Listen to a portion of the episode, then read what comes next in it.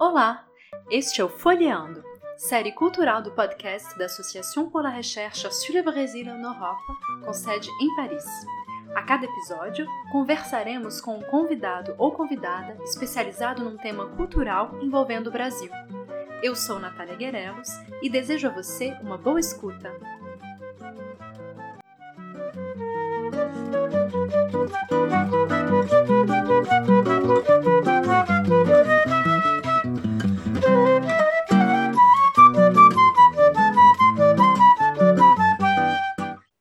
Olá, bem-vindos e bem-vindas a mais um episódio de Folheando. Meu nome é Natália Capellini e hoje vou conversar com Marcos Napolitano, historiador e professor no Departamento de História da Universidade de São Paulo.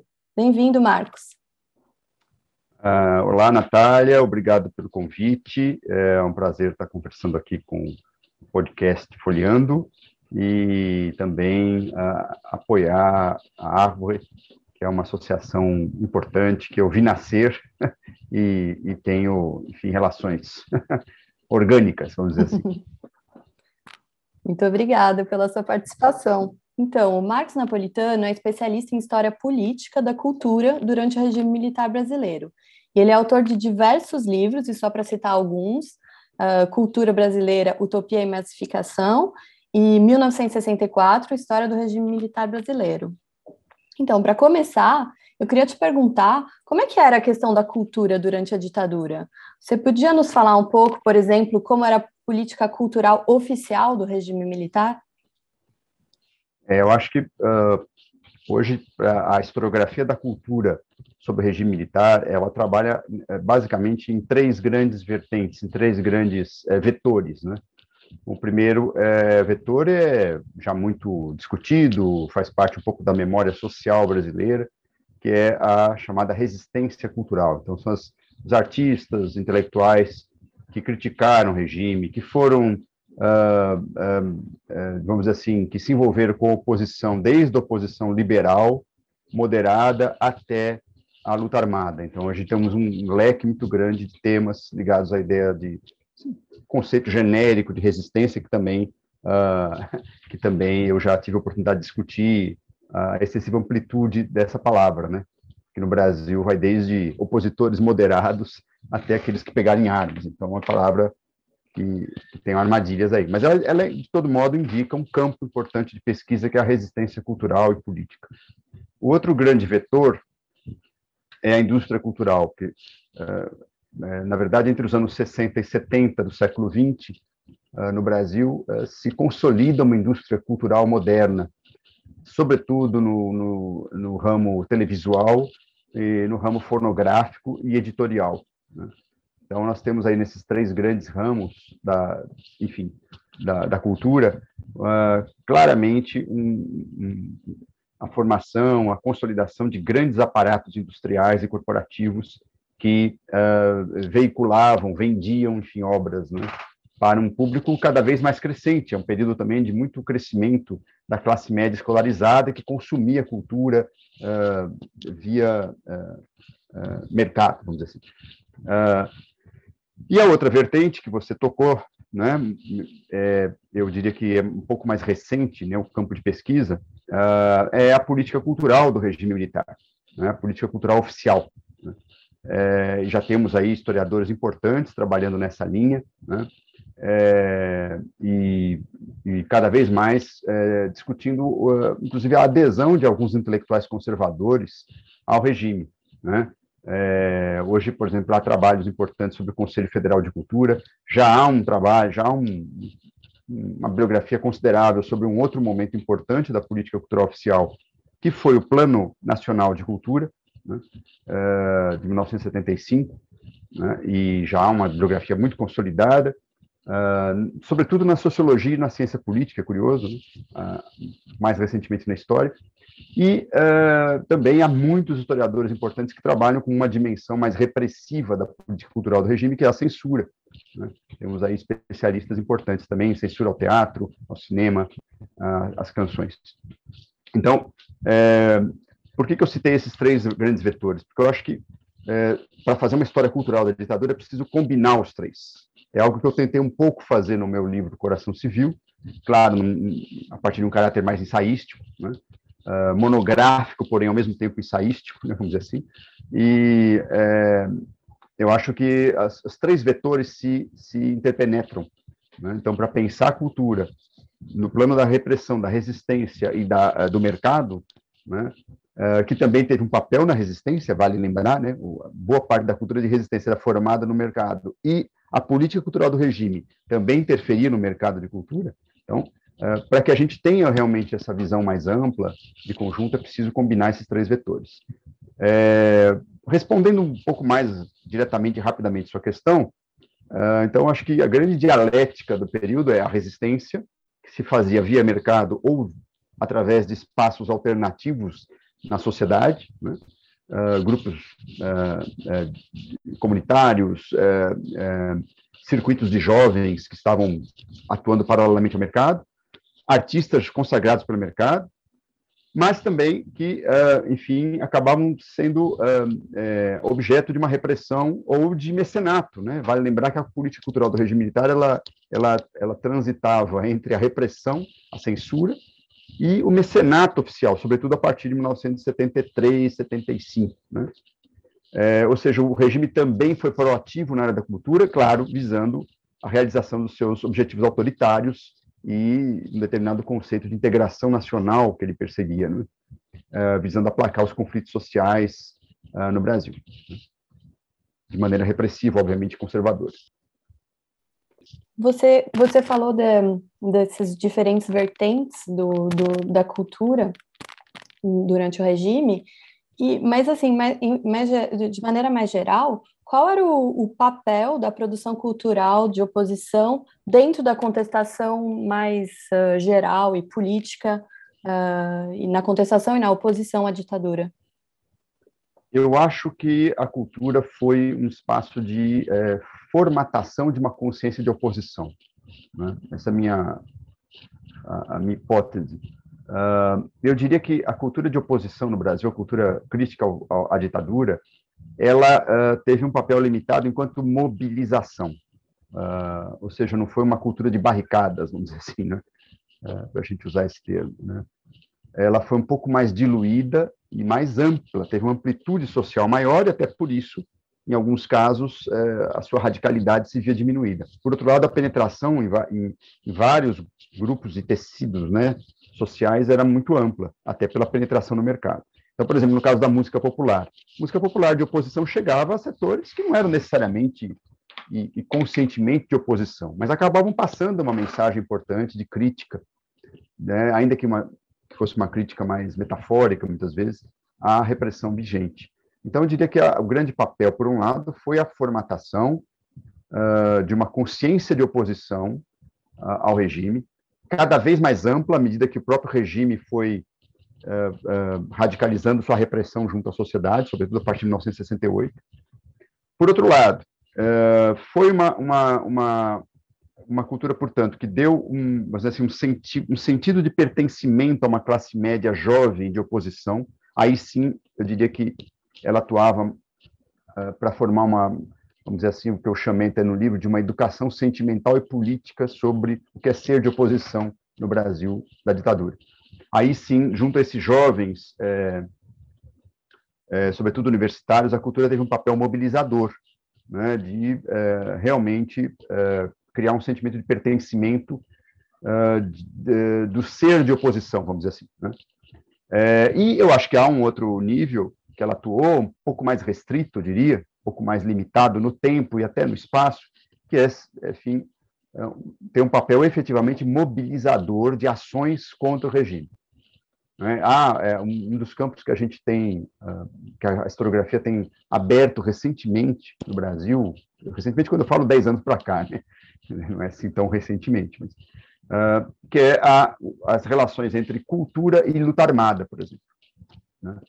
Então, eu acho que esses três níveis, eles têm que ser pensados também de maneira dialética, né? Ah, porque às vezes o mesmo, o mesmo objeto cultural, o mesmo uh, produtor cultural, mesmo a, a, mesma obra de arte, podia ser assimilada de maneira diferente nesses três vetores. Numa classe média mais uh, que tinha uma leve consciência de oposição, mas não era propriamente de oposição.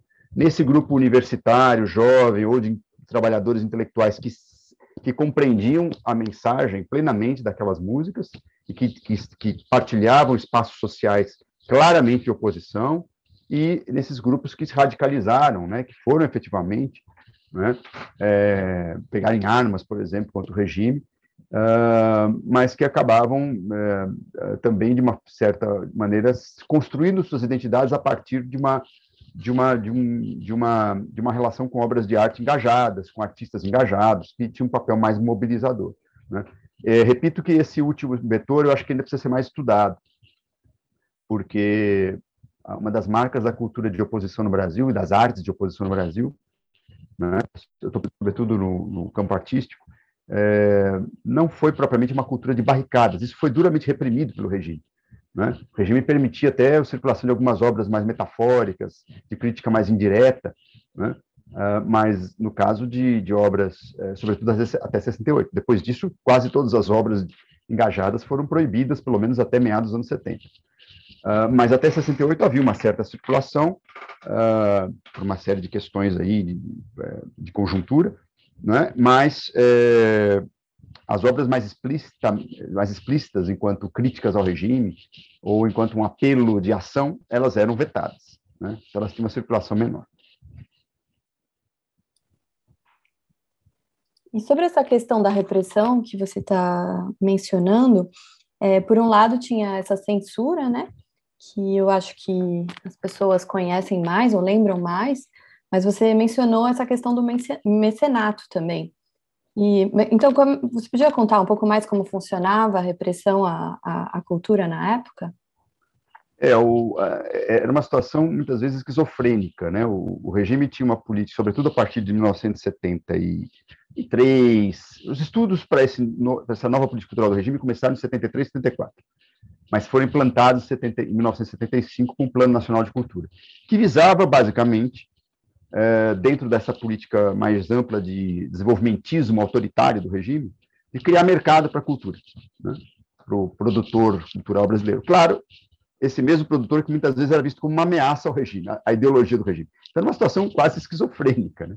Ah, não raro, né? uma peça de teatro, por exemplo, poderia ser premiada num concurso oficial da ditadura, poderia entrar num edital do MEC para, enfim, para ser apoiado é, para ser subsidiada aí, enfim, pelo, pelo, pelo regime, os filmes aconteciam também isso, uh, em relação aos filmes também acontecia isso, uh, e a censura podia proibir.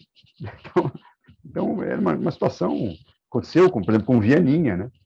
a famosa peça, o Vianinha era um dramaturgo comunista, ele escreveu uma peça muito importante, à época chamada Rasga Coração, foi, ganhou prêmio no MEC e foi proibida ato contínuo, quer dizer, então era uma situação bastante uh, bastante bizarra. Uh, o que uh, hoje é um revisionismo conservador, inclusive, que diz o seguinte: ah, então está vendo como não havia ditadura? Porque, enfim, a censura era branda, né? os artistas podiam falar o que quisessem. Não era, obviamente, não era assim, né? havia censura, né? A censura atuava bastante, ela se recrudesceu a partir, sobretudo, de 1968, mas já havia antes né, uma censura importante. Uh, uh, havia uh, perseguição a artistas, sobretudo artistas diretamente engajados em grupos de, de oposição, em grupos, sobretudo grupos armados. No caso, nesses casos, os artistas eram presos e muitas vezes torturados mesmo, quando não iam para o exílio. Né? Então, havia muita perseguição. Uh, havia censura, inclusive a nomes consagrados no mercado, como o próprio Chico Buarque de Holanda, que já era um grande popstar, vamos dizer assim, na época, né?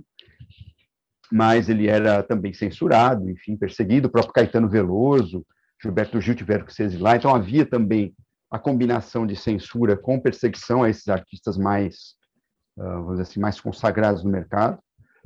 Havia vigilância constante nos espaços uh, artísticos e culturais da oposição.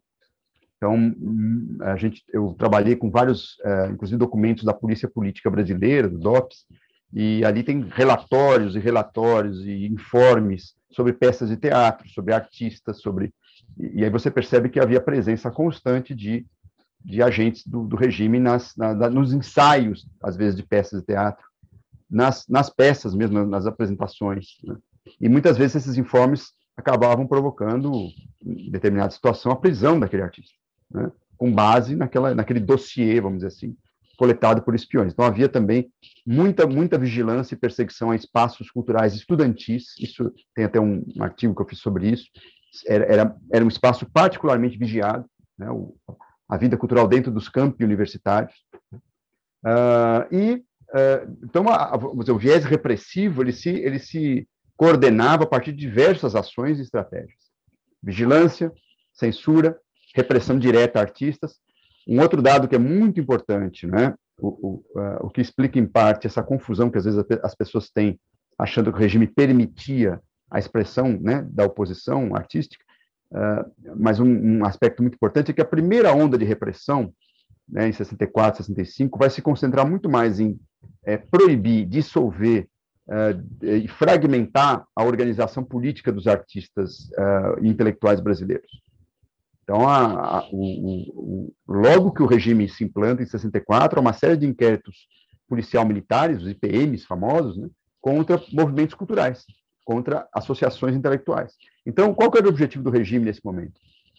Quebrar a organização política desses artistas engajados, para que, inclusive, eles pudessem atuar muito, atuar menos ou não atuar junto aos movimentos sociais populares, essa era a grande preocupação na primeira onda de repressão: cortar o elo dos artistas engajados, que no, normalmente eram vindo da classe média, uh, com uh, os grupos uh, sociais e as, os movimentos populares.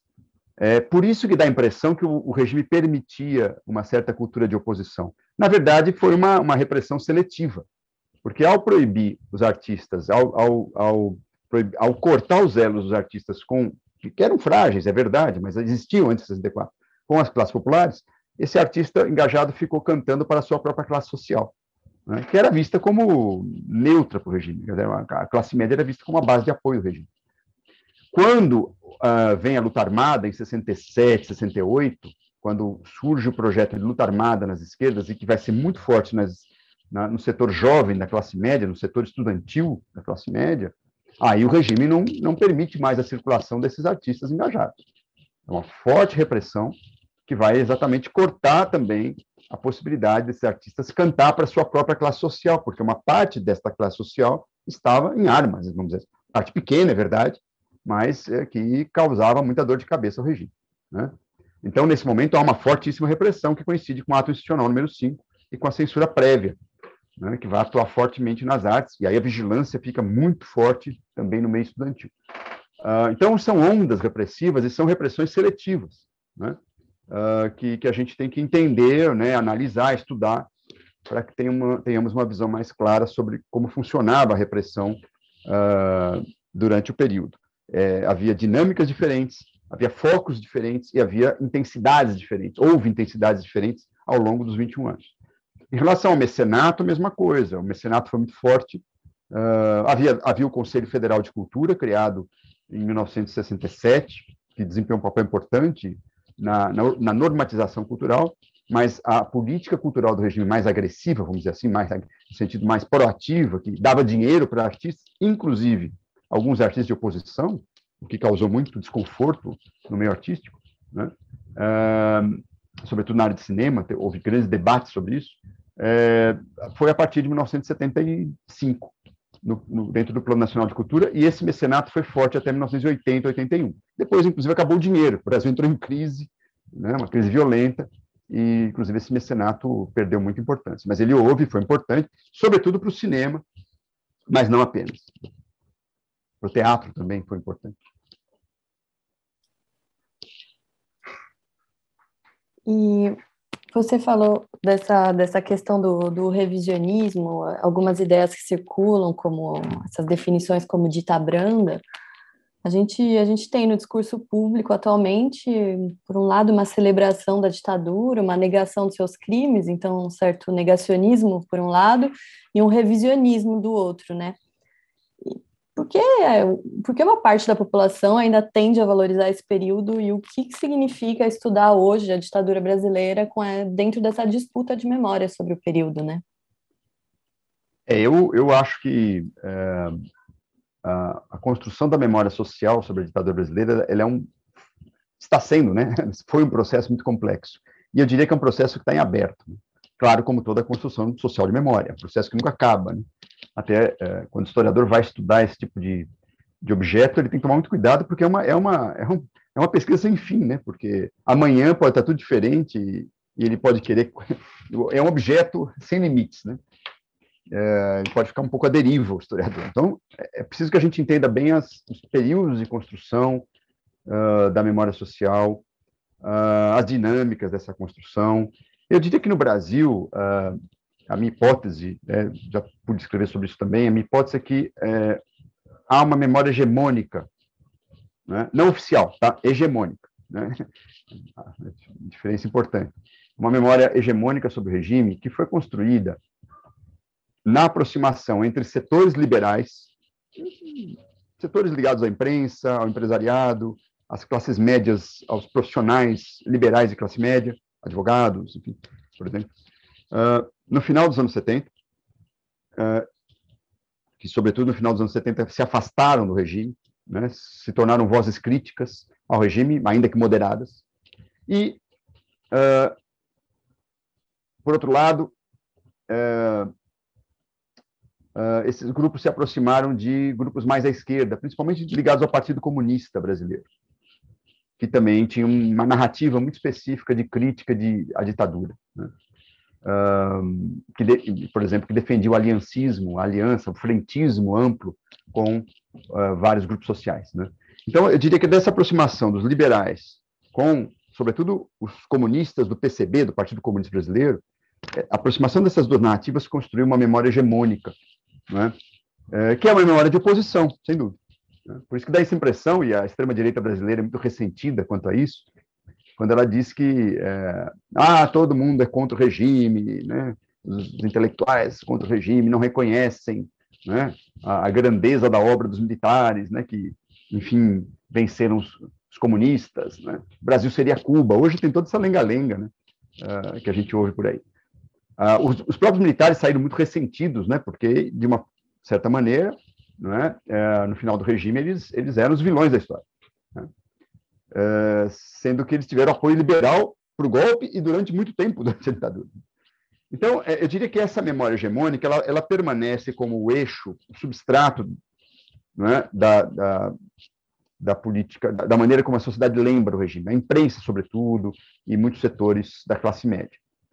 É, por outro lado, há uma memória muito forte, é, defendida sobretudo por grupos de direitos humanos, é, que vai apontar as insuficiências na transição política, a impunidade dos torturadores, é, a, a ausência de uma política efetiva de democratização em várias instituições. Essa é uma memória minoritária, importante, de oposição, mas é minoritária. O que acontece? Durante o governo, é, minha hipótese, uma coisa que acho que a gente precisa, precisa, aprofundar um pouco mais, mas durante o governo Lula, os dois, o segundo mandato principalmente, há uma aproximação desses dois, é, uma tentativa do Estado construir uma, vamos dizer assim, uma política oficial de memória, né, que vai manter a memória hegemônica, óbvio, mas também vai incorporar elementos né, é, dos grupos ligados aos direitos humanos, né, as famílias desaparecidas, por exemplo, na, na, construção de uma política mais forte de justiça, uh, verdade e reparação, né? que é a tríade da justiça e transição em ditaduras, né? pós-ditaduras. É, essa aproximação, eu diria que assusta uma parte dos liberais que começa um processo de revisão conservador, até por conta do contexto político da época, né, que uma parte dos liberais era bastante crítica ao petismo que estava no poder essa, vou dizer, essa, essa, essa, esse afastamento crítico dos liberais causa uma fissura na memória hegemônica que abre espaço para revisionismos. Por exemplo, no Brasil começam a surgir, na imprensa, inclusive, uh, teses que não eram comuns, como, por exemplo, a tese dos dois demônios, a teoria dos dois demônios. Ah, os torturadores e os, e os guerrilheiros eram a mesma coisa. Isso não era tão forte no Brasil nos anos 80 e 90. né? E começa a aparecer de maneira mais clara uh, em muitos articulistas, muitos, sobretudo jornalistas mais ligados a uma tradição liberal e, sobretudo, críticas à, críticos à esquerda, da esquerda. É, começa a aparecer também é, é, revisões sobre o golpe. Olha, né, foi um golpe de Estado, mas veja bem, o governo João Goulart foi responsável em grande parte porque ele acirrou os conflitos, a esquerda acirrou os conflitos. Então, aqueles que foram golpeados se tornaram responsáveis pelo golpe, uma coisa tanto quanto estranha. Isso foi, começou, é, é, eu acho que são exemplos dessa fissura na memória hegemônica. É nessa fissura que vai entrar o negacionismo. Né? Eu diria que desse revisionismo uh, ainda light, podemos dizer assim, nos anos 2000, começam a surgir vozes francamente negacionistas, que vão ocupar cada vez mais o espaço público, que eram, eram muitas vezes proferidas em, em nichos da internet, né, da extrema-direita, mas se tornaram muito fortes a partir de então. E, e eu diria que uh, vão, uh, sobretudo a partir da, da, das eleições de 2014, é, é, construir uma narrativa francamente negacionista. A gente não pode nem dizer que é revisionista, é negacionista, no sentido de dizer o seguinte: não houve golpe de Estado, nunca houve tortura sistemática, né? e, é, a rigor, a rigor, nunca houve uma ditadura. Então, esse é o negacionismo, vamos dizer assim, que hoje é muito forte. Ainda, eu não diria que é hegemônico, eu não chegaria tanto. Eu acho que a memória hegemônica ainda é de oposição, ainda é crítica à ditadura. A gente percebe isso nos meios de oposição mas é, em grande parte da sociedade brasileira há uma incorporação desse negacionismo. Né? É, e aí você me pergunta por quê, né? Eu acho que no fundo essa memória sempre esteve, sempre esteve lá, vamos dizer assim, sempre estava adormecida na sociedade, mas sempre existiu essa memória simpática ao regime, essa memória que entende que a ditadura fez o que tinha que fazer, que quem foi punida porque tinha alguma coisa né, que fez alguma coisa errada, essa memória sempre existiu.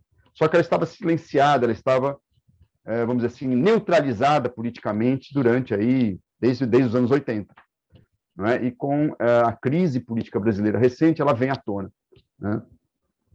É, e aí, é, o que nós estamos assistindo hoje é interessante porque os próprios liberais uh, estão tentando voltar a ter um discurso crítico em relação à ditadura, né? sem relativismos. Mas há também há muitos liberais mesmo na área jurídica, se a gente for pensar, que começa a relativizar o golpe. Né? Não, não foi golpe, foi movimento. Não, não foi, não foi ditadura, foi um regime forte, uma democracia forte, né? A gente ouve isso. Então, é, eu diria que é um, um, um, processo complexo e que envolve dinâmicas que às vezes mudam de um ano para o outro. Né? Uh, mas eu acho que ainda, ainda existe uma memória hegemônica. O fato de ser hegemônico não quer dizer que seja da maioria, isso é importante eu diria que uma grande parte da sociedade brasileira, uh, por valores autoritários, por desconhecimento da história, por adesão a discursos da extrema-direita atualmente, infelizmente tem compartilhado o negacionismo. Interessante essa reflexão sobre a construção dessas diferentes memórias, que, é, que ela, além do que ela é muito importante para a gente entender essas disputas atuais, uh, no contexto político em relação a, ao que a gente lembra sobre a ditadura. É, Para terminar, Marcos, eu queria perguntar se você tem uma dica de leitura para os nossos ouvintes. Bom, eu tenho várias. Não sei se eu posso.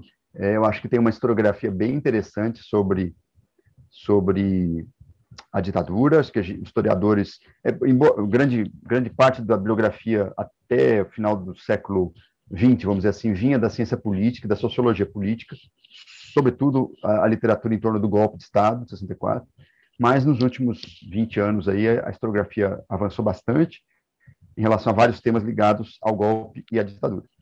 É, eu acho que, eu, eu, se eu puder, eu prefiro falar até de nomes do que de livros. Não sei se, se vale.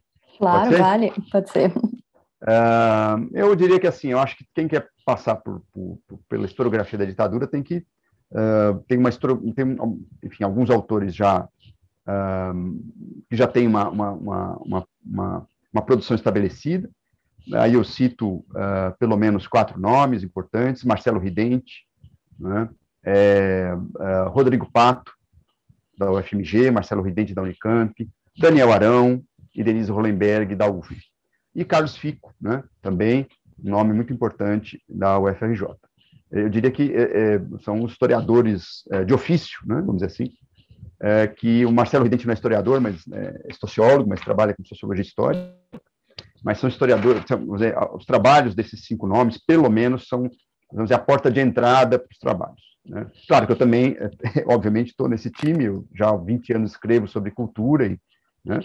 mas como eu brinquei com você no começo, é um pouco cabotino se auto-indicar, mas, enfim, fica a dica também. É, é, eu diria que, é, vamos dizer assim, é uma historiografia mais de entrada nesse tema. Agora, há uma geração é, é, é, de jovens doutores, eu diria, né? jovens professores, que tem, uma, tem pesquisas importantíssimas, que estão aproveitando, estão, fazendo uma revisão historiográfica séria. Quando eu falo revisão historiográfica, não tem nada a ver com revisionismo ideológico que, que muitos historiadores, amadores e dublês historiadores querem fazer. Né? São, são, é uma revisão historiográfica séria, com base em novas fontes, com base em método crítico. Né? São vários nomes, aí seria injusto, até porque eu com certeza iria esquecer. Né? Mas tem vários, eu, eu tenho, inclusive, alguns orientandos que já estão aí no sistema universitário, né? por exemplo, penso na Miliandre Garcia, que é uma das especialistas em censura, né? Uh, uh, Rodrigo Chaica, que trabalha com, uh, com os intelectuais, né? no golpe, no contexto pré-golpe e pós-golpe. Há uma historiografia das artes muito interessante, né? ligado, relacionando arte política, cinema e política, uma série de autores também, né, sobretudo um grupo importante que, que, que, atua em universidades de Curitiba e do Paraná em geral, mas em Curitiba em particular.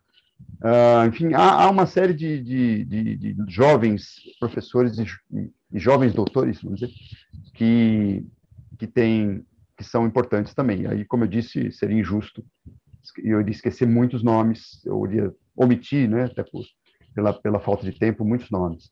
É, o que eu recomendo muito é que é, os interessados leiam artigos de revisão historiográfica, que já temos alguns aí, o próprio Carlos Fico fez, eu tenho alguns, então são, são artigos de entrada que organizam um pouco o debate. São artigos bons para também constituírem, se constituírem como guias de leitura para quem está interessado em se aprofundar no tema. Né? Muito obrigada pela sua participação, Marcos, aqui no Foreando. Legal, eu que agradeço eh, a oportunidade e fico à disposição, né, enfim, para outros momentos.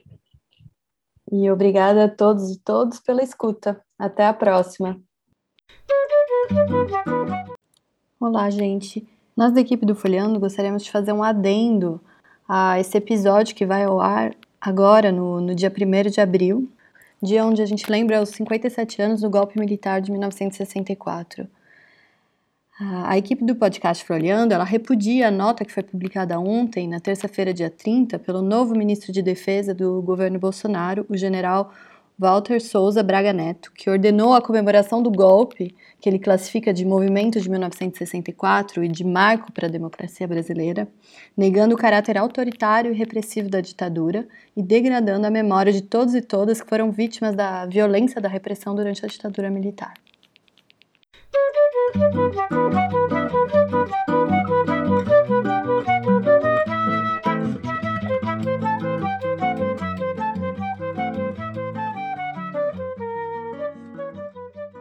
Você acabou de ouvir Folheando, o podcast cultural da Arbra, gravado ao som de Tesouro do Gato, composição de Nelson Brederode, com Cecília Pires na flauta e Fred Lira no violão.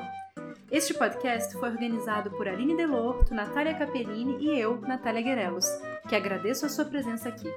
Até o nosso próximo encontro. Au revoir! Thank you.